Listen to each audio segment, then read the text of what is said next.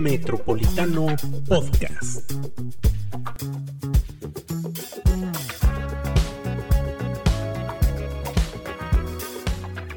Bienvenidos a una nueva emisión de Metropolitano Podcast. Bienvenida Lizeth López Velarde.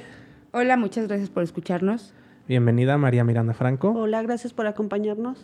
Y nos acompaña Violeta Sabás, coordinadora del Observatorio de Violencia Social y de Género de Aguascalientes. Violeta, ¿cómo estás? Muy bien, muchas gracias por la invitación. Violeta, pues cuéntanos, eh, estamos haciendo este programa especial en el marco del, de Mes. la conmemoración del Día Internacional contra la Violencia hacia las Mujeres, que... Celebra- eh, no, no celebramos, ya hablaremos también del tema. Conmemorar, este, conmemoramos eh, ayer, ayer jueves. Eh, pues cuéntanos un poquito para empezar a, a adentrarnos al tema. ¿Por qué surge esta conmemoración? Mira, eh, bueno, es una lucha histórica que las mujeres este, a lo largo de, del transcurso de muchos siglos eh, se ha transcurrido justo para poder eh, empoderarse en los derechos que durante muchísimos milenios pues fueron negados por el hecho de, de ser mujeres. En, este, entonces, esta eh, conmemoración surge justo por el asesinato de las hermanas Mirabal, que ellas eran unas luchadoras sociales en los años sesenta, en la dictadura, eh, y eh, bueno, son asesinadas de una manera brutal. Entonces, este asesinato eh, sucede el veinticinco de noviembre, y justo por eso se decide que sea el, la conmemoración por el Día Internacional de la Eliminación de todas las formas de violencia contra las mujeres. A, a raíz de esto surge una convención inter, internacional que es la más importante a nivel mundial, que es la CEDAW, que justo eh, hace que todos los países que forman parte de este pacto, que firmaron y que ratificaron el convenio, eh, logren eh, dentro de sus estados y dentro de sus territorios generar mecanismos, estrategias y acciones y programas justo para erradicar eh, la violencia contra las mujeres. Eh, lo primero de estos puntos es prevenir, lo segundo es atender, eh, lo siguiente sería erradicar, que bueno, sería como el ideal que, que estamos persiguiendo eh, desde todos los colectivos y también eh, todas las mujeres activistas y defensoras. Para ustedes en el día a día, en el trabajo que han realizado ya por, por varios años en Aguascalientes, ¿cuáles son las mejores formas o métodos o herramientas para prevenirlo? Tiene que haber una transversalización de la perspectiva de género en todas las áreas de gobierno. Con esto nos referimos a que cada una de las entidades, dependencias, instituciones le entren al tema de la prevención. Eh, la verdad es que la mayoría de los programas están enfocados a la atención. Por ejemplo, son talleres para mujeres que vivieron violencia, son talleres eh, para hombres que ejercen violencia o, o son este, cursos, pláticas, eh, diplomados para funcionarios, funcionarias que atienden la, la violencia contra las mujeres, pero casi no se apuesta a la prevención. Entonces, lo, lo importante es que todas las instituciones en todos los niveles de gobierno le apuesten a este tema. O, o el segundo punto es la seguridad pública. Es importantísimo que se mejoren eh, todas las unidades, concretamente hablando de Aguascalientes, que se mejoren la, las unidades de la Policía Rosa, por ejemplo, que se capaciten mejor. Hemos visto, encontrado muchísimas fallas en la atención, de que va, va la policía de proximidad, se acerca al lugar donde, donde se está cometiendo un delito de violencia, llegan con la víctima y si la víctima dice, no, ¿saben qué? Este, no quiero denunciar porque ah, tengo miedo, porque este, pues vivo con mi agresor, la policía dice, ah, bueno, entonces si no quiere, fírmeme aquí y me voy. Ajá. Cuando se le tiene que dar alternativas, se le tiene que dar opciones. Las mujeres no denuncian porque no tienen la seguridad de que si en ese momento dicen sí, eh, llévese detenido a, al agresor, ellas piensan que al día siguiente pues lo van a ver ahí en, en la puerta de su casa. Y que hemos visto muchísimas denuncias eh, de mujeres en Aguascalientes que no son atendidas y que finalmente eh, pues los agresores continúan eh, con estas eh, eh, sistemáticamente agresiones hacia la víctima. Y, y la denuncia, pues, además, hace enojar más al agresor, ¿no? Y, y las autoridades, pues, vemos como si no tuvieran herramientas. ¿Realmente no tienen los dientes para actuar? Eh, es, este, es un problema estructural que, que hemos encontrado, y es muy complicado porque también se tiene que revisar todos estos procesos y mecanismos de las leyes. Por ejemplo, en el Código Penal se estipula muy bien eh, cuál es el tipo de violencia sexual, violencia familiar, este, laboral, acoso, hostigamiento. Sin embargo, eh, nos hemos enfrentado con un tipo de violencia muy particular, que es muchísima, que las órdenes de protección nos llegan, eh, mujeres que cuentan con estas órdenes, que eh, conocen a una persona o a veces ni siquiera la conocen, no tienen propiamente ninguna relación eh, con esta persona, con este hombre, pero eh, las empieza a acosar, se pone afuera de sus casas, salen y lo ven ahí, les manda eh, mensajes por teléfono, o sea, y ni siquiera han cruzado a veces ni, si, ni una sola palabra, y, y hay alguna manera de que se enteren de su, de, su, eh, de su teléfono por Facebook o por redes sociales. Entonces ellas refieren que van al centro de justicia y les dicen, es que no podemos levantar una denuncia por violencia familiar porque no es tu pareja. No podemos poner una denuncia por acoso porque propiamente no te está acosando. O sea, está fuera de tu casa, pero no te está acosando. O sea, no podemos hacer de hostigamiento sexual porque no hay un fin lascivo en que esté ahí todo el día fuera de tu casa. Entonces, ese tipo de vacíos legales que se tienen que trabajar desde el marco de las leyes para poder proteger a las mujeres que viven todo este tipo de violencia. Otras eh, que también nos hemos enfrentado, de hecho, estamos en un acompañamiento de un caso de... de unas alumnas que denunciaron a un estudiante de la Universidad Autónoma eh, de Aguascalientes, yeah. y ella nos refieren que esta, este eh, hombre, bueno, este estudiante está en su mismo salón, y ellas denuncian, y cuando van al centro de justicia dicen, es que como no es tu pareja, pues no puede caber en violencia familiar, ¿no? Entonces lo ponen en amenazas, lo mandan a otra área, y eso obstaculiza que al momento de que se integre la carpeta, o sea, incluso hasta el momento de, de este, solicitarle al juez la, la primera audiencia o audiencia de vinculación, cómo se va a integrar, ¿no? Porque si bien esta, esta persona sí las conoce, pero no tiene una relación cercana con ellas, ¿no? Entonces, se tiene que trabajar muchísimo en, en esta... esquema de las leyes, cómo están estructuradas, cuáles son incluso los objetivos del Código Penal, porque muchas veces son muy, muy, muy ambiguas, sobre todo cuando se trata de violencia sexual. Por ejemplo, eh, llevamos un acompañamiento de un caso, eh, no existe tal cual el delito de intento de violación, pero eh, eh, la víctima sí fue este, atacada sexualmente. Ella, bueno, afortunadamente logra zafarse. Esta, esta situación sucede en su trabajo, pero cuando ella relata los hechos dice, no, es que no puede ser, este, no hubo, no hubo, ajá, no hubo propiamente pues una violación, tampoco puede ser atentados al pudor porque no te quitó la ropa, entonces pues no sabemos cómo dejarlo, ¿no? Entonces este tipo de situaciones que enfrentamos día a día se tienen que me- mejorar desde el marco de las leyes. Y esto va en aumento, ¿no? Porque llega a, a lamentable feminicidio si no se actúa a tiempo. Sí, exactamente, justo nosotras siempre hemos hecho mucho énfasis en la prevención. Eh, si bien o, obviamente es trascendental que se atienda también las mujeres que viven violencia, niñas, adolescentes, niños, pero el tema de la prevención es necesario justo para evitar los feminicidios. Eh, ahorita, eh, bueno, afortunadamente sí, sí creemos que ha mejorado el sistema de justicia, no podemos decir que estamos igual, afortunadamente sí ha habido una mejora, porque hace un par de años todavía nosotras acompañábamos procesos donde a las mujeres les decían, señores, que no viene golpeada, no, como no viene golpeada, pues no podemos presentarle la denuncia. Ahora ya hay un poco más de sensibilización, pero bueno, aún se tiene que trabajar muchísimo.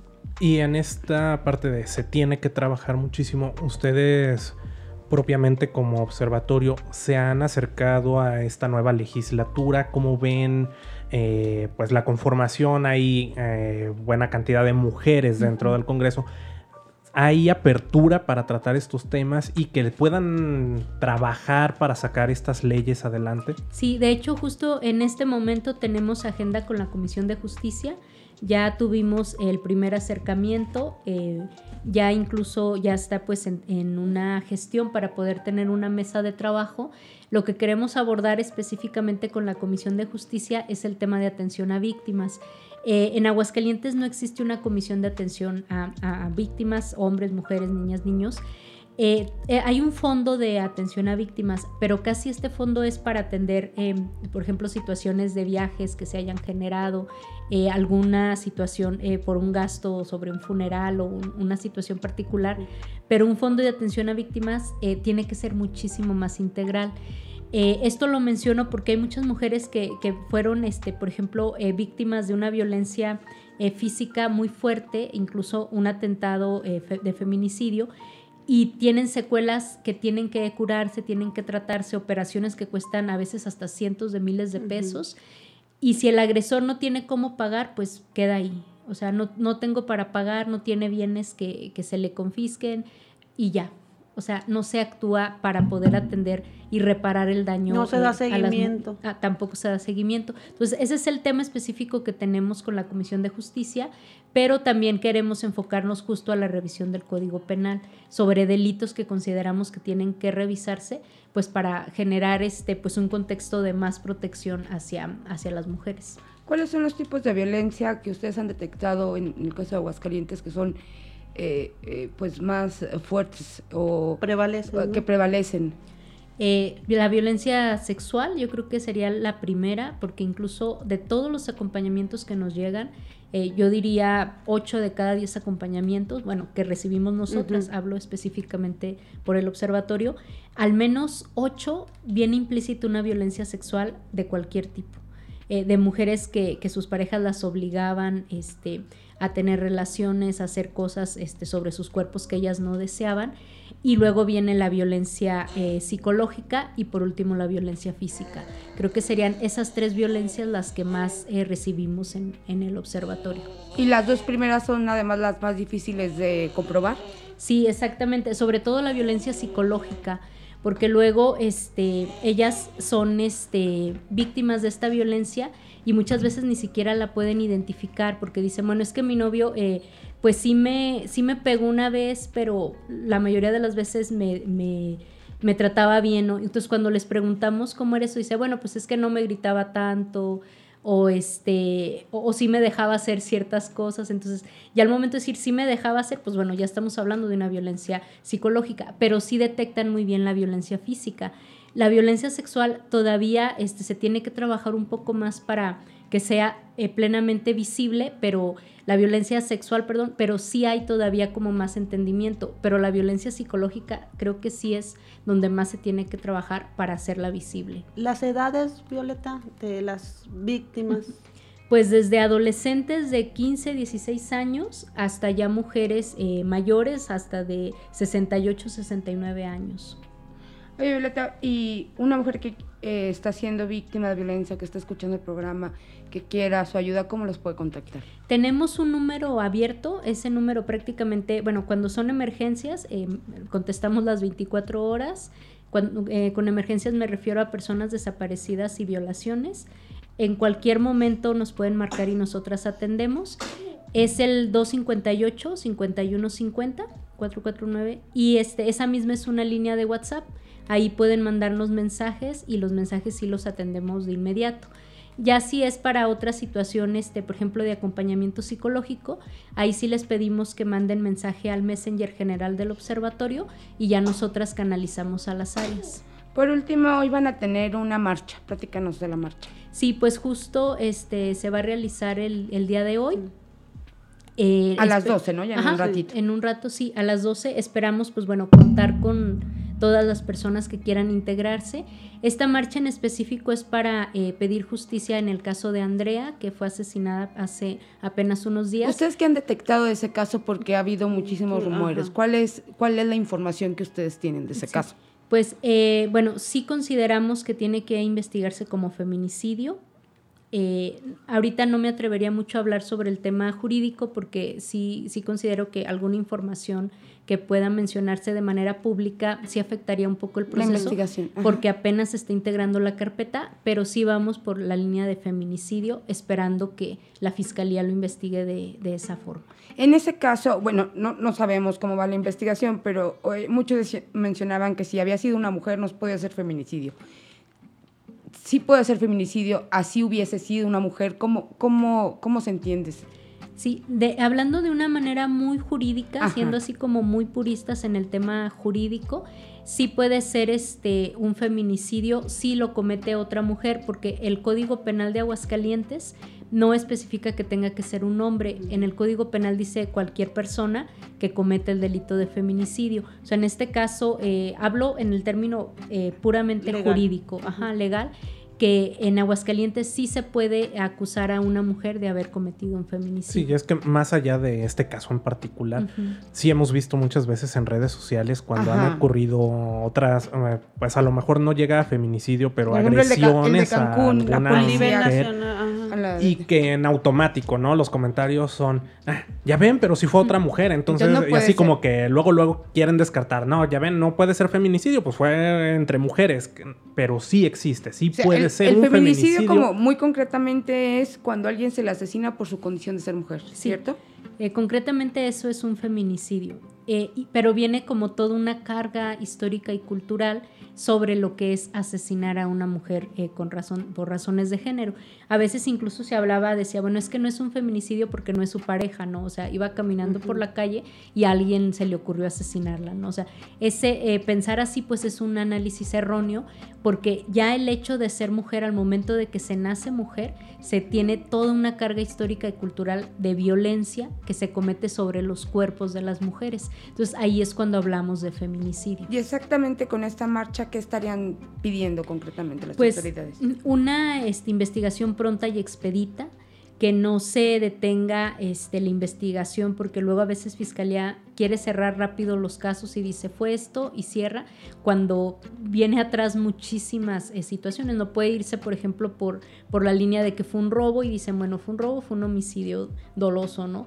Este, ya viéndonos pues ya muy, muy arriesgadas, decir que fue culposo, ¿no? Que se les pasó la mano.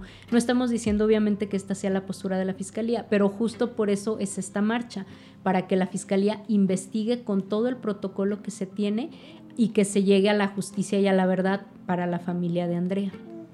Pues Violeta, muchísimas gracias por acompañarnos en, en este espacio, este programa especial a razón del veinticinco ene. Pues muchas gracias a ustedes por considerarnos y bueno, pues seguimos este, informando también. Eh, tenemos a veces eh, eh, documentación que se puede consultar por internet justo sobre feminicidio, violencia feminicida, que con todo gusto pues es de descarga, de descarga pública, y pues gracias de nuevo a ustedes. Gracias, Violeta. Muchas gracias. Seguimos en Metropolitano Podcast. Estamos de regreso, amigos, y nos acompaña Juanis Martínez, diputada local de la sexagésima quinta legislatura aquí en Aguascalientes. Juanis, bienvenida, ¿cómo estás? Muchas gracias por la invitación. Pues muy bien, contenta de estar nuevamente aquí con ustedes y gracias por la invitación. Oye, Juanis, eh, cuéntanos de estos trabajos que se están realizando en razón de prevenir y combatir la violencia hacia las mujeres desde el Congreso local. Bueno, mira, esta idea de trabajo surge también eh, desde la reunión que tuvimos con la comisión, en donde planteamos qué podíamos hacer para la prevención De la, y para la, la erradicación de las violencias. Y fue muy padre porque creo que todas traemos la misma línea del querer eh, disminuir la violencia. Y entonces empezamos a proponer foros. ¿Por qué? Porque el educarnos y el reeducarnos en las violencias nos permite entender que las estamos cometiendo a lo mejor de manera no intencional, y a los hombres les permite también entender lo mal que están haciendo.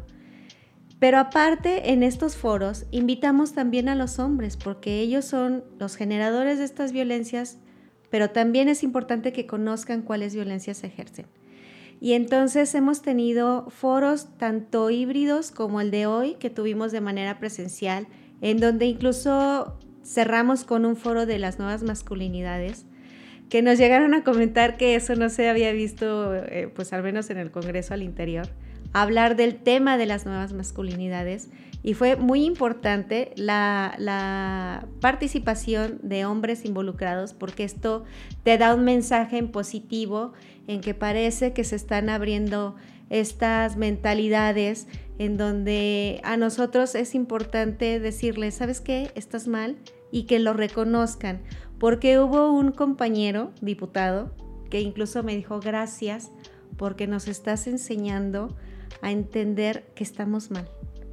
Y entonces ya que te lo diga un diputado y que de pronto en, la participa- en las participaciones hombres pidan la palabra, dices, parece ser que este mensaje ya está siendo entendido.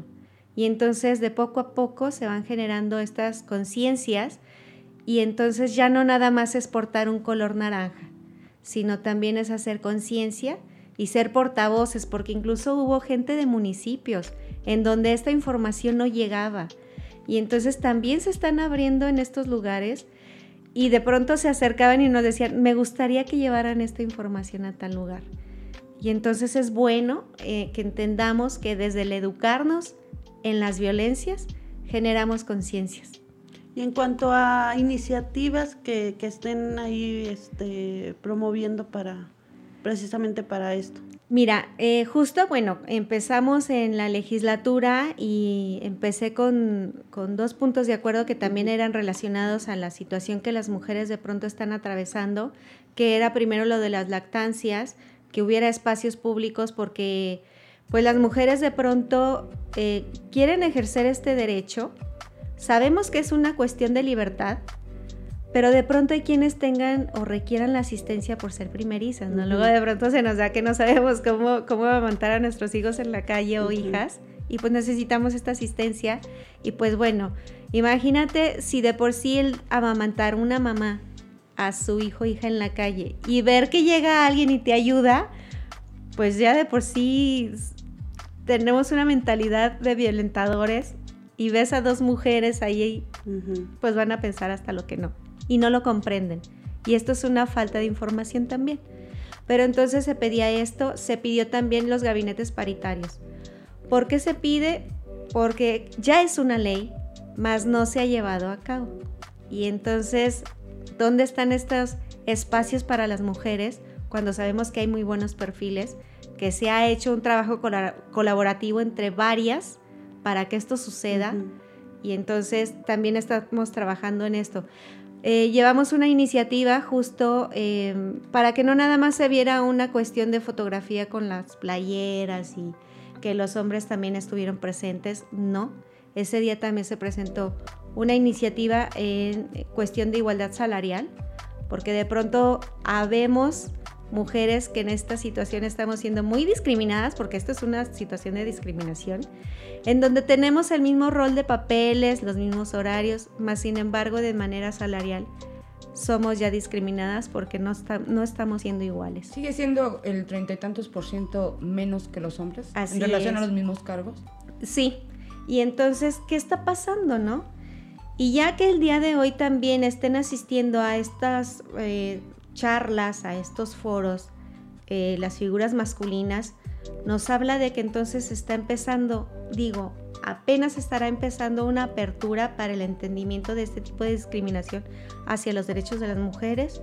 ¿De verdad estuvieron ahí porque les interesa avanzar en el tema o solo por la foto? Pero el mensaje fue muy contundente cuando tomamos la voz y les dijimos que ellos iban a ser reproductores de voz y de mensajes en sus lugares, que hay que empezar a entender y a conocer las violencias, no nada más por un taller, sino que también reproducirlas en tu entorno, porque a veces ejercemos violencia laboral al tener mujeres en nuestros espacios y también son violentadas. Entonces, el que sepan todas las, eh, cómo se viven todas las, las violencias, es importante conocerlas.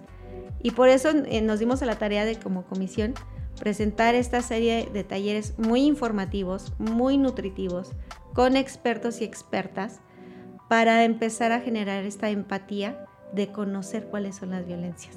El tema de los talleres, bueno, sin lugar a dudas, pues es, es importante, ¿no? Pero lo que se espera del Congreso, pues es legislar. Así es. Y, y hace unos minutos teníamos aquí a la coordinadora del Observatorio de Violencia de Género y nos decía, nos hablaba de una problemática que a lo mejor no habíamos visibilizado, que es temas como el acoso, que en la legislatura está demasiado ambiguo y que, y que realmente las autoridades no pueden actuar. Eh, nos comentaba de casos de hombres que están afuera de la casa de una mujer, pero como no es su pareja, como no la conoce, como no se ha acercado, o sea, puede estar veinticuatro horas, pero entonces no es como acoso. O sea, eh, se hablaba de muchos problemas legales que no, que no permiten actuar cuando existen este tipo, pues, de violencias que siguen siendo... Una mujer que vea a un hombre afuera de su casa, o sea, pues no va a poder dormir todo el día, ¿no? Así es. De toda la noche. Este tipo de cosas que a lo mejor eh, sí le achacamos a las autoridades su falta de actuar, su falta de, de muchas mujeres que han denunciado y con pruebas y tardan. Pero también existen estos problemas, lagunas en, estas lagunas que mencionaban, uh-huh. cómo, cómo trabajarlas para que, pues, precisamente erradicar eh, el tema de la violencia. Mira, eh, te puedo decir que la verdad sí ya hemos analizado desde la situación de la Fiscalía, el Centro de Justicia, su proceder, porque pues incluso desde que yo estaba en regidores llegaban conmigo para pedir auxilio de, respecto a que llegaban, presentaban la denuncia y era el carpetazo y tú lo provocaste y es que tú hiciste, o sea, no hay empatía hacia estas mujeres que denuncian. Y claro que vamos a trabajar en, en, en estos temas porque nos interesan, pero también tenemos que ser muy cautelosos porque de pronto salen leyes, por ejemplo, del acoso. Ajá. En su momento Iván la legisló y uh-huh. fue aprobada. ¿Pero le faltaron dientecitos a esa ley? Pues más bien no lo han llevado a cabo y ese preguntar por qué si ya es una ley aquí en Aguascalientes. O Nada sea, más son las pabellón, autoridades que no lo quieren. Eh, pues sí, mira, sería cuestión... de que si ya existe una ley, pues sabes que ya está la ley, ¿no? Aplícala, exacto. Y entonces generar estas conciencias, porque de pronto dicen que es un capricho cuando quieres aplicarlas, pero no han entendido que ya es una ley y que sobre la ley nadie puede este, brincar, ¿no? Si no, entonces, ¿para qué existen estos órganos que nos han liberado con leyes si al final no los aplican? Y entonces, claro que vamos a trabajar en el tema desde lo, lo fiscal, desde el Centro de Justicia, porque pues aquí en Aguascalientes sigue creciendo la violencia y entonces generan esta desconfianza de poder ir a denunciar, porque vas y denuncian y lo único que te dicen es, tranquila, no te preocupes, te voy a atender, te dan tu vasito con agua, te, te levanta la denuncia y adiós. Y ya. Eh, si bien, pues sí, muchos casos podemos atribuirlos a la falta de capacitación de elementos policíacos, eh, la apatía de las autoridades eh, ministeriales, pues sí, también existen esta parte de las lagunas legales, ¿no? Sí. Nos platicaba ahorita Violeta, decía, bueno, vamos a acercarnos a la Comisión de Justicia con algunos temas en particular. Ustedes como diputados, además de estos talleres, están pensando, no sé, organizar algún foro, abrir las puertas del Congreso para que las asociaciones que se dedican a estos temas puedan plantear sus dudas, sus inquietudes y que al final se legisle en estas lagunas que ellas observan en, pues ahora sí que el trabajo del día al día de llevar, acompañar a víctimas de violencia y que resulta que pues a lo mejor se encuentran un funcionario muy capacitado y con toda la disposición, pero que le dice, oye, yo no puedo hacerlo porque la ley pues no lo, no lo marca todavía, ¿no? O sea, te, te entiendo y sí está mal, pero la ley no dice, no dice eso. ¿Qué han visto ustedes en, sí. en, en, específicamente en el tema de las leyes? Pues mira, efectivamente todavía nos han quedado mucho a deber en cuestión de leyes. Y pues para eso estamos nosotros, ¿no? Para hacer leyes, para legislar en favor de las mujeres. Y sí, o sea, la verdad, ves todavía en la congeladora más de cuatrocientas eh, iniciativas y, y leyes, temas importantes y de pronto... ¿Y desde hace cuatrocientas, desde hace cuánto? La legislatura pasada. Y entonces nosotros hemos empezado a remover, por eso sacamos puntos de acuerdo, porque pues si ya estaban, bueno, se necesitan ya aplicar. Y este... Y trabajar justo en la conciencia de los derechos, porque como bien lo dices, hay, hay voluntades, pero de pronto existe por ahí el freno. Y entonces es detectar en dónde está ese freno, porque finalmente estás trabajando por un derecho humano. No es para dañar a nadie, sino para avanzar en el retroceso que se vive en Aguascalientes. porque la verdad estamos en este tema de los derechos humanos muy atrasados. Y hay que reconocerlo y hay que decirlo como es, porque nos falta mucho por hacer. ¿Y si, has tenido, si han tenido acercamiento con estas organizaciones? Sí, fíjate que de hecho eh, nosotros hemos tenido la apertura desde antes de llegar a la, al Congreso de trabajar con organizaciones civiles y que nos digan cuáles son los temas, porque creo que quienes han sido los mejores jueces para ver qué falta en los derechos humanos son las organizaciones civiles. ¿Y cuáles son sus preocupaciones? Mira, justo nos tratan mucho el tema de los derechos de las mujeres, nos han tratado el tema de los derechos en la diversidad y ahora que hemos estado viendo que han estado reventando casas con más de trescientas personas aquí en Aguascalientes, dices, ¿qué está pasando con la trata de personas también? Nos estamos viendo eh, amenazados por esta cuestión porque vivimos alrededor de Zacatecas, de Jalisco, y entonces el tráfico, el tráfico de personas, pues tenemos la ruta del tren, en donde de pronto han dejado aquí en lugares muy estratégicos a personas para su trata. Y entonces son muchos los temas que debemos de analizar, qué está faltando en la justicia, qué está faltando en las leyes y qué está faltando incluso en la protección de los derechos humanos. Ojalá también con esta elección, que esperemos que sea Eh, que ahora le toque a una mujer ser quien presida la comisión. ¿Sería la primera vez? Sería la primera vez. Ombudsperson, ¿verdad? Ombudswoman. Sí, es, sería la primera vez, porque la verdad hay perfiles muy sensibilizados en el tema, con experiencia y que creo que tienen esta sensibilidad y esta visión de género. Y por allá hay otro, ¿no? Acérrimo enemigo de las feministas que... También pues ser. Mira, este, yo creo que es nada más para crear fama, porque pues no. Ya nada, ya nada más le falta inscribirse para Reina de la Oye, Feria puede y ser el para voto, el obispo. Puede ser el un voto de, de Morena. Imagínate si ni siquiera él vota por él mismo, Cristo. ¿Qué está pasando? Es lo que luego decimos, ¿qué está pasando? Nos creemos defensores y de pronto nos postulamos en lugares donde no nos toca. También hay que ser jueces de nosotros mismos, de nuestras conciencias, que no puede ser un candidato para no generar violencia cuando lo ha sido en todos los ámbitos, contra todas, incluso instituciones, contra todas las personas, que eres un violentador psicológico muy potencial y de pronto te postulas para hacer el obús.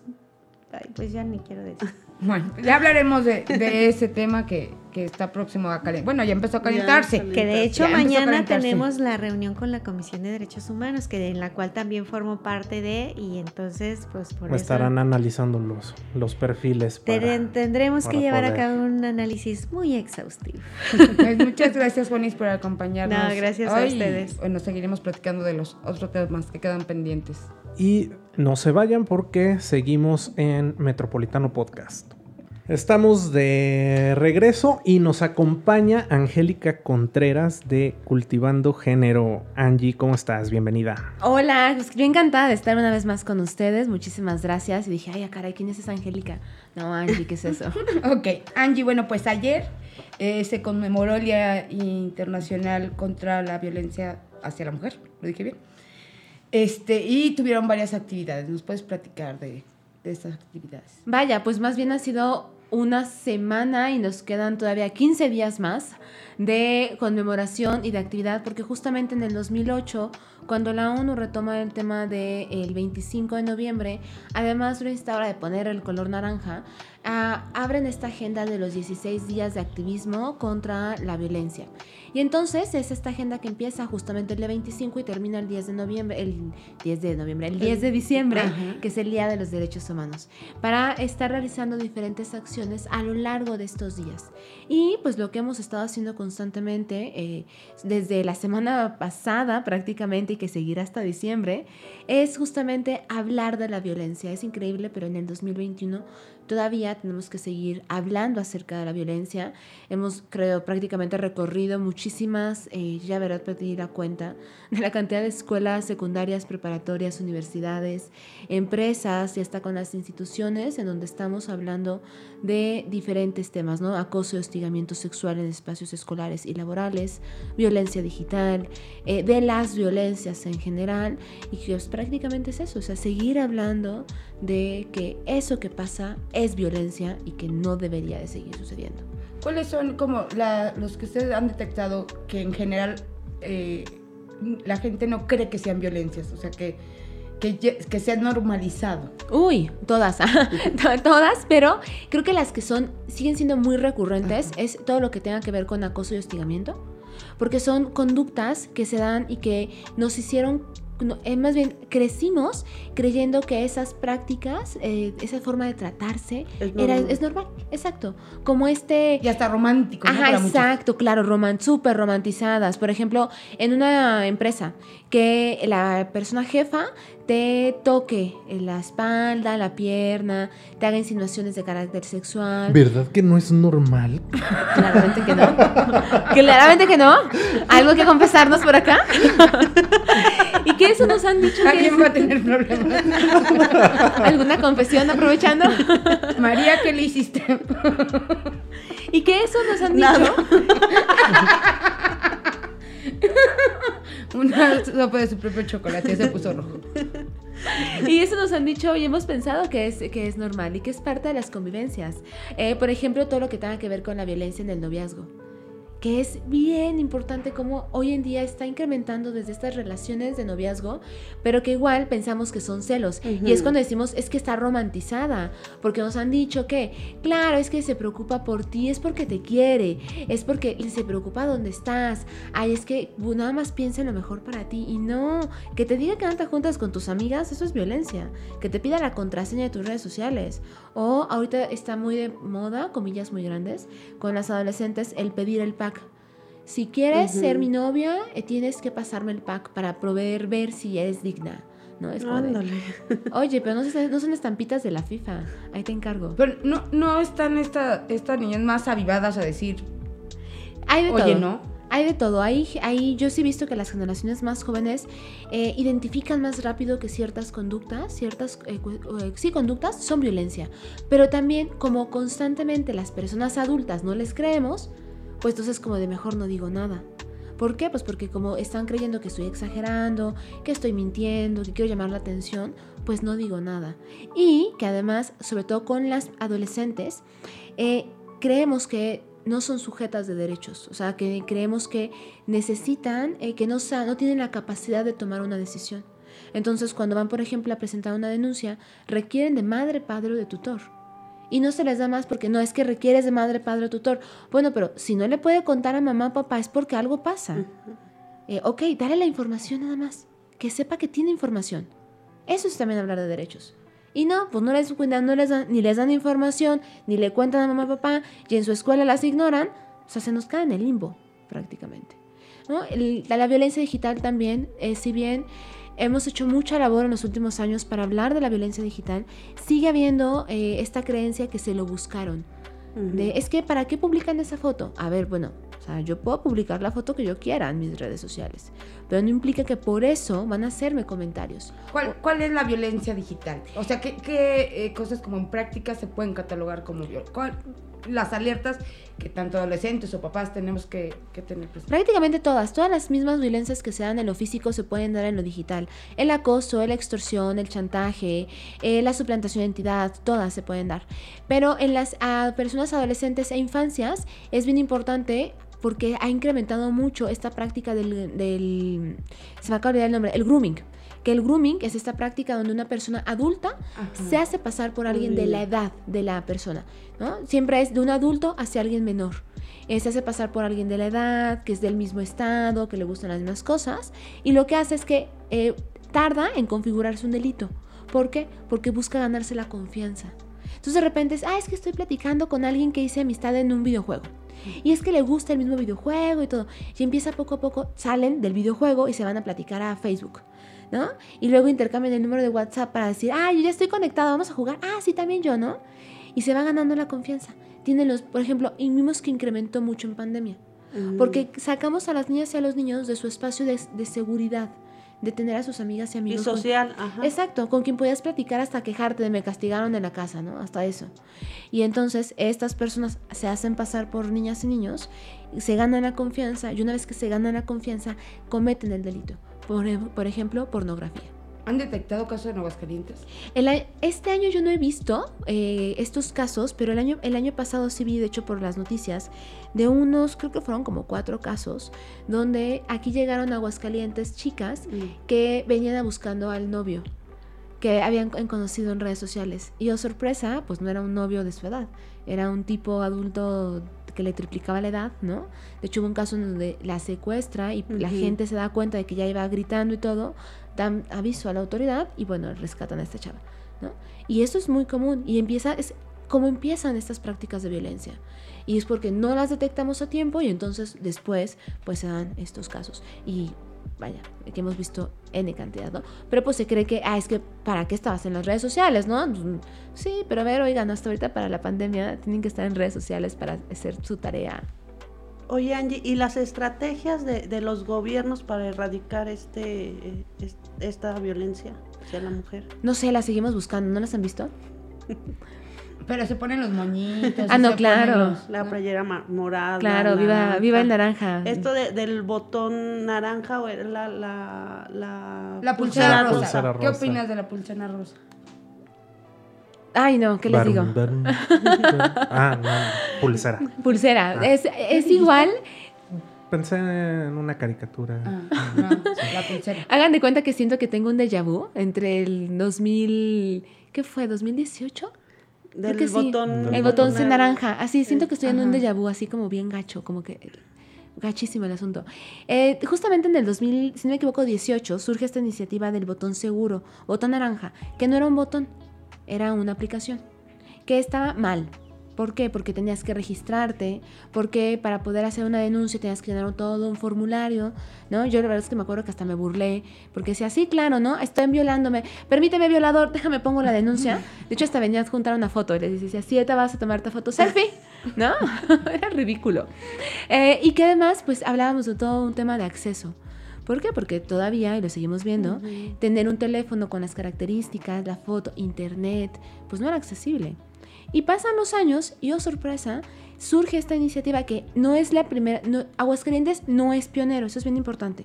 Hay otros estados y municipios que han implementado estas pulseras, que hagan de cuenta que es como este reloj que usamos las personas que para, corremos. Para que entienda eh, quienes nos están escuchando, ayer el Ayuntamiento de Aguascalientes presentó, bueno, ya se había anunciado, anunciado desde campaña, pero... Ya se hizo la presentación formal de unas pulseras rosas para evitar o que alguien, si...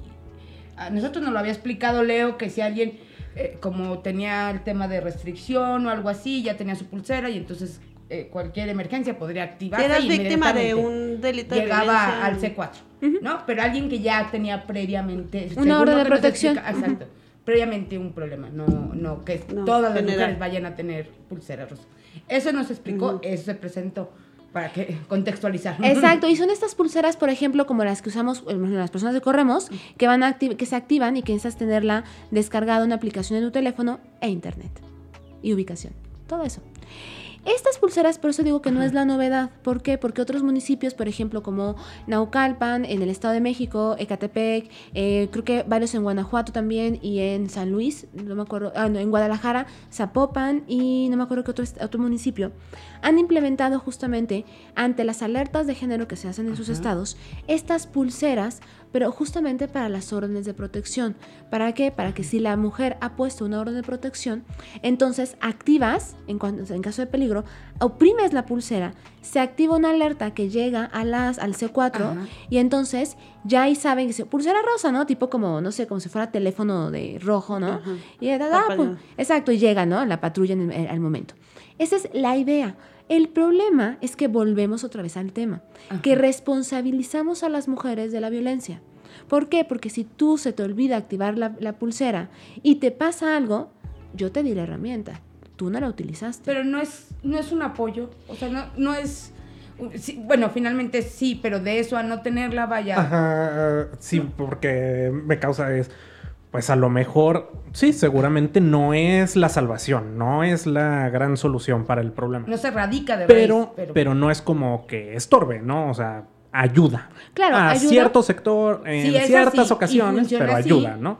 Y entendiendo que el C cuatro, por lo menos en esas, acuda rápido, porque la tarea de experiencia es que... que le hablas a una patrulla y, y si llega, porque el cincuenta por ciento de los reportes dicen que no llegan, uh-huh. pues llega en media hora, pues ya, como ¿para qué te sirvió, no? Claro, yo creo que puedo sonar muy pesimista, pero es que lamentablemente justamente pasa eso. A ver, tenemos uh-huh. la Policía Rosa también, ¿no? Tenemos este, el llamar al nueve once en caso de, etcétera, y hemos visto que no llegan.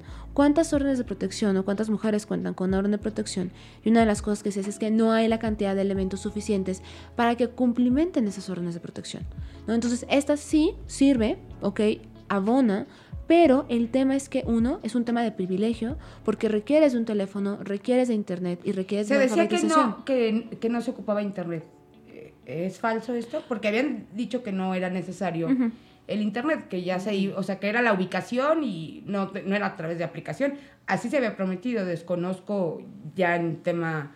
Eh, de prácticas y si fue real. Pues habrá que ver, yo no he visto las Ajá. pulseras. Eh, la mayoría de estos equipos que justamente se utilizan requieren justamente de eso, para hasta por el tema del costo, porque sí se puede implementar una pulsera que no requiera, pero el costo es altísimo, o sea, es una cosa muy, muy cara.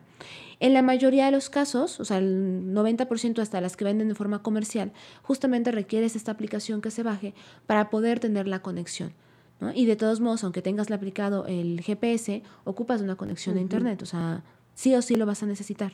Entonces necesitas tener datos y lo que implica este tema, ¿no? Sí, no sí abona, pero también veamos en qué sector. Y, y, siguen, y, y seguimos, yo creo que responsabilizando a las mujeres. Me parece que eso es lo más grave de este tipo de programas. Que más allá de hablarles a las personas agresoras, les recuerdas a las víctimas decir, yo ya te estoy dando las herramientas. Y se tienen que cuidar, ¿no? O sea, como recordando tú. tú, tú te te ti- exacto, tú te tienes sí. que cuidar. Yo ya te estoy dando esto. Si tú no activas la pulsera, es tu problema, porque yo ya te di la herramienta. No, es que así no funciona. Tu Estado tienes que garantizar la seguridad, no solamente la herramienta. Y falta ver el tema de la respuesta. ¿Y cómo cambiar pues, el, el chip a, a los hombres o a los agresores? Justamente creo que eso es lo que nos está haciendo falta. Si bien estos días implica hablar de, eh, hablarnos a nosotras de lo que es la violencia, de animarnos a denunciar, de... Que eso es bien difícil, ¿no, Angie? Porque ¿cuántas han quedado sus denuncias? Han terminado siendo más víctimas de lo que eran. Eh, eh, el responsable... incluso puede llegar a agredir aún con mayor fuerza. Se habla mucho de denuncia, denuncia, pero pues realmente, por lo menos en Aguascalientes, ¿qué tanta confianza tienen de denunciar? Hay muy poca confianza en la denuncia. ¿Por qué? Porque justamente está esta respuesta de que no hacen nada. Y, y claro que es válido. Y, y hay un hartazgo al, al, al que no se hace nada. ¿Por qué? Porque además, días como hoy, se pone la, la playera naranja, ¿no? Bueno, como ayer más bien, se pone la playera naranja, ya no sé en qué día vivo. Y, y te salen, te dicen que están haciendo cosas. Pero sabemos que en la realidad las mujeres no denuncian, no confían en el Estado. ¿Por qué? Porque son procesos muy tardados. Vas y denuncias y te dicen, venga dentro de un mes a la atención psicológica para ver entonces si en verdad hay consecuencias. Tiene que traer testigos, porque además nosotras tenemos que probar que estamos siendo víctimas de algún delito. O sea, además. ¿Ah? Y ven y para acá, y no te creen, y no hay atención, etcétera. Y, y hacen, te hacen la vida cansada. O cuando ya denuncias, ok, pues viene todo un proceso de revictimización. Hasta además el tema de acceder, por ejemplo, a una persona defensora. O sea, están eh, las personas que hay de oficio, por ejemplo, o desde sociedad civil, pues cuántos casos llevan y cuántos casos es sano que lleve cada persona, ¿no? Y ok, ¿quién me ayuda? ¿Quién me acompaña? Uh-huh. Y sí decimos mucho de, que, del tema de la denuncia, claro, porque finalmente es un número que visibiliza una realidad, ¿no? Y eso también nos ayuda, digo, hay otros datos, se diría ciertas personas, ¿no? Uh-huh. Pero nos da una, un, un, nos dice, nos da un marco de por dónde estamos. Pero al no haber la denuncia tampoco hay otras estrategias. O sea, ¿qué pasa es, con las Es que no? importante, a pesar de todas estas trabas, que las mujeres denuncien estas. Claro, es que les, nos recuerda, le dices al Estado que está pasando un problema. ¿Por qué? Porque entonces dicen, ah, pues es que no denuncias, no hay números. No hay nada. Ah, no hay nada, ¿no? Por ejemplo, lo que pasa cada, con el feminicidio. Cada mes salen las estadísticas de feminicidio. Y luego dijeron ahora en octubre, por ejemplo, disminuyó el feminicidio. ¡Wow! O sea, disminuyeron porque, las denuncias. Exacto. Porque haya disminuido un mes no quiere decir que estén funcionando tus estrategias. Porque un mes antes, en septiembre, había incrementado. Era el mes uh-huh. que más, denun- más casos de feminicidio había en el año. O sea, no es que funcionaran las estrategias. ¿Qué pasa con la cifra que decimos la cifra negra de quienes no denuncian? Pero ¿qué pasa con cuántos casos llegan a, a, a en verdad a, a una sentencia? O sea, de todas las carpetas que o se... investigarse como tal, ¿no? Para empezar, primero, primero es eso. Primero presentas la denuncia y luego que se abra una carpeta de investigación y luego que se haga una seta, que llegues a una sentencia. Son tres momentos que la mayoría se quedan en la denuncia. Pues, pues sí, claro. O sea, necesitamos empezar a ver que esto, que creo que lo decimos mucho, que es la violencia es estructural. Porque lo que hacemos es... pues vamos a cortar las hojitas, ¿no? Lo de arriba, lo que estorba, uh-huh. la hierba mala. Pero en el fondo, que es la raíz, esa es la violencia, que no estamos generando algo para sacarla de raíz. Y eso implica concientizar, por ejemplo, a los hombres que son... Luego dicen, es que no todos los hombres son agresores. Pues no, pero sí todos los feminicidas, o la mayoría de los feminicidas son hombres. Y sí, todos los violadores son hombres. Lo, lo que te preguntaba María, que te desvié, ¿qué hacer con estos agresores? Claro, yo, yo creo que tenemos que hablarles, a ver, bien lo dice nuestra filósofa Julieta Venegas, ¿no? Dice, los hombres no saben qué hacer. Y me parece que es clarísimo. Hemos estado en los últimos años hablándonos mucho a las mujeres. Te, yo te creo, yo te acompaño, no estás sola, y me parece que ha sido muy importante. Y estamos viendo justamente con las generaciones más jóvenes que están haciendo este despertar. Y eso me parece muy, muy valioso y que se están acompañando entre ellas y están creando sus estrategias en las escuelas, desde la prepo secundaria, y me parece que es increíble. Pero no le estamos hablando a los hombres de cómo tendríamos que entonces empezar a generar relaciones más sanas y saludables. Y eso implica también hasta en las familias. Y eso implica también a las escuelas. ¿Por qué a la escuela les da tanto miedo hablar, por ejemplo, de un tema de educación sexual para la prevención de un delito como lo es violación en las niñas y en los niños? Pero no, pecadores, ¿no? Van a incitar al, al libertinaje. No, es un tema de prevención. Y ahí empieza a hacer esos cambios, ¿no? De, a ver, eh, y a ver, hasta entre los hombres, digo, a ver, a yo si, le, si yo le hablo a un hombre de violencia, seguramente que me va a ignorar, me va a dar el avionazo. Pero si entre ellos, ¿no? Que decimos traicionar el pacto, pues o sea, traicionar el pacto significa que entre amigos, ay amigo, ya déjala de molestar. Eso es traicionar el pacto. Oye, no comparta las nudes de la chava, eso está mal. Eso es traicionar el pacto. Y sí hay, ¿no? O sea, también sí. no los...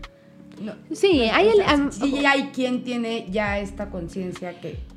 No sé si cien por ciento, antes, ¿no? no sé, yo sí, no lo sabría decir, pero sí ha habido, eh, y sí me he topado también yo con hombres que están haciendo estos procesos de deconstrucción, ¿no? Que están pasando por estos de cuestionarse sus masculinidades, de cómo aprendieron a ser hombres, de cómo les dijeron que tenían que relacionarse como, como hombres, y les cuesta, y les cuesta mucho, y, pero que están haciendo el intento.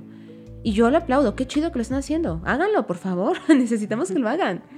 Eh, y que van, por ejemplo, a ver, hay un mont- hay, a nivel estatal, tanto en el Instituto de las Mujeres, a nivel estatal y municipal, hay estas, estos eh, círculos de conversación entre hombres que le llaman las nuevas masculinidades, que es hablar entre ellos, háganlo, aparte son gratuitos. Yo conozco a varios de los que dan estas, estos, estos cursos y que luego es como de, es que no se conectó nadie. Hey, conéctense, wow. Es gratis. Es gratis, amigos, vayan, vayan. Son, son, son, son. Todavía hay como renuencia de los... Claro, porque es que si yo hablo de mis sentimientos, ¿qué van a decir? ¿No? Pero también es, es la forma en la que, en especial en México o Latinoamérica, eh, se crece, ¿no? Los hombres sí, las mujeres no, la los cultura. Hombres no pueden llorar, las mujeres sí. Entonces, ¿cómo desde la casa? ¿Cuáles serían a lo mejor algunos consejos desde, desde la casa, quien tiene niños y niñas? Eh, podría empezar con esta eh, pues construcción de igualdad. Yo creo que hay que educar a las niñas como educarán a los niños y a los niños como educarán a las niñas, tal cual.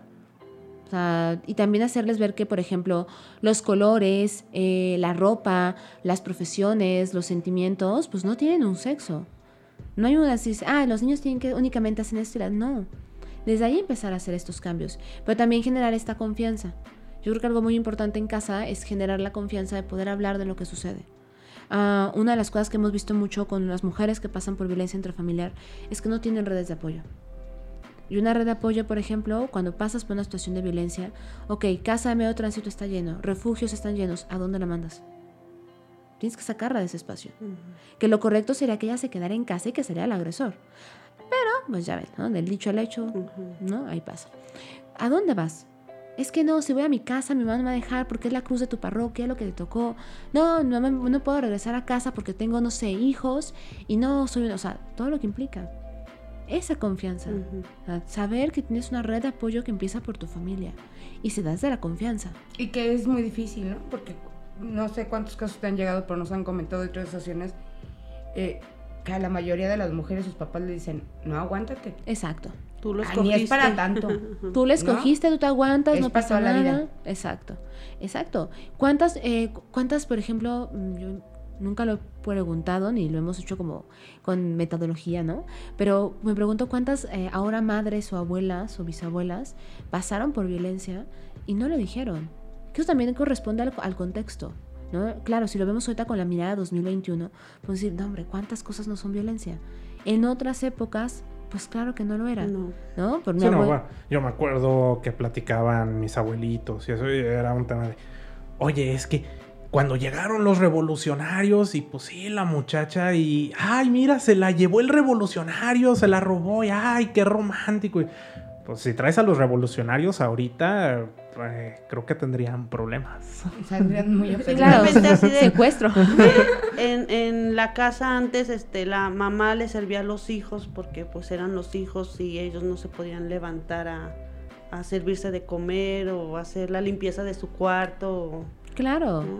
No, y que luego ahí nos dicen, es que las madres son las que educan en el machismo.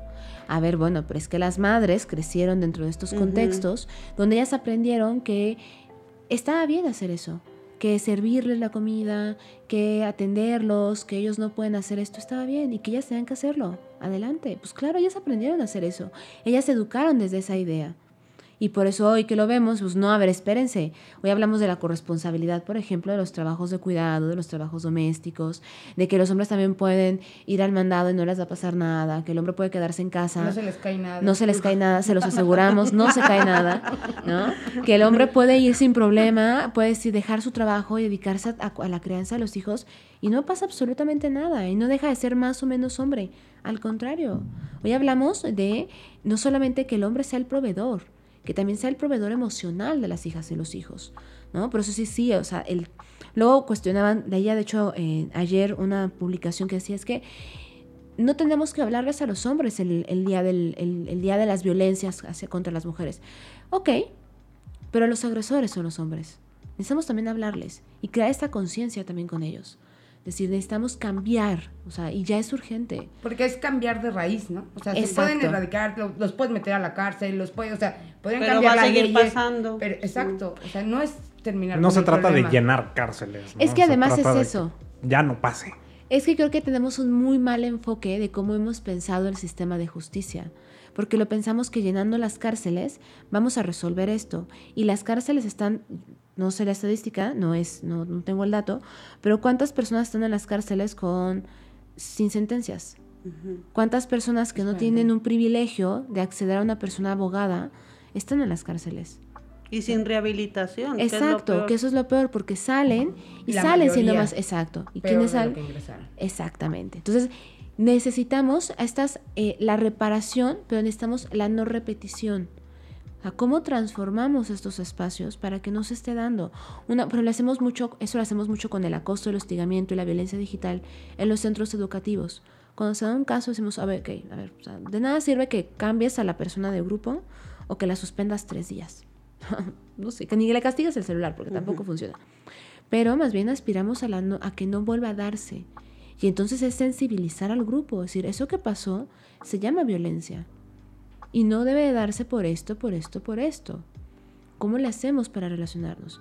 Implica hablar con estudiantes, con mamás y papás, con docentes, para transformar. Y que entonces uh-huh. estemos abonando a una cultura donde no se esté volviendo a repetir estas violencias. Pero hacer eso, pues son trabajos muy extensos y finitos, que implica tiempo, que implica recursos y que tendríamos que empezar a apostar a eso. pues un saludo a Lalo Mora. Eh, Mi amigazo. Angie tiene su foto con él. Con él. Claro. De lejitos. Claro. Claro, claro. Sí, sí, sí. Si hiciéramos lista de, de archienemigos, yo creo que está, está eh, cierto abogado estará en la lista también. Este, cierto cantante. Ciertos. Hoy, hoy, hoy se ya hablamos del abogado. Hoy, hoy se ha sí. mencionado mucho. Te no, tocan madera, tocan madera. Es, saludos, es saludos su objetivo, al, eh, ah, claro. que se abre de él. Saludos claro. al senador. eh, Toca eh. madera, no vaya a ser como Beetlejuice. Pues llegamos al final de este programa. Angie, muchísimas gracias, gracias por acompañarnos. Por estar con nosotros, Angie. Al Siempre contrario. Nos llena de mucha sabiduría, Angie. Sí, sí. No, bueno. Y risas, espero también. Sí, sí, también. Sí, por supuesto. Llegamos al final. Nos escuchamos la próxima semana. Metropolitano Podcast.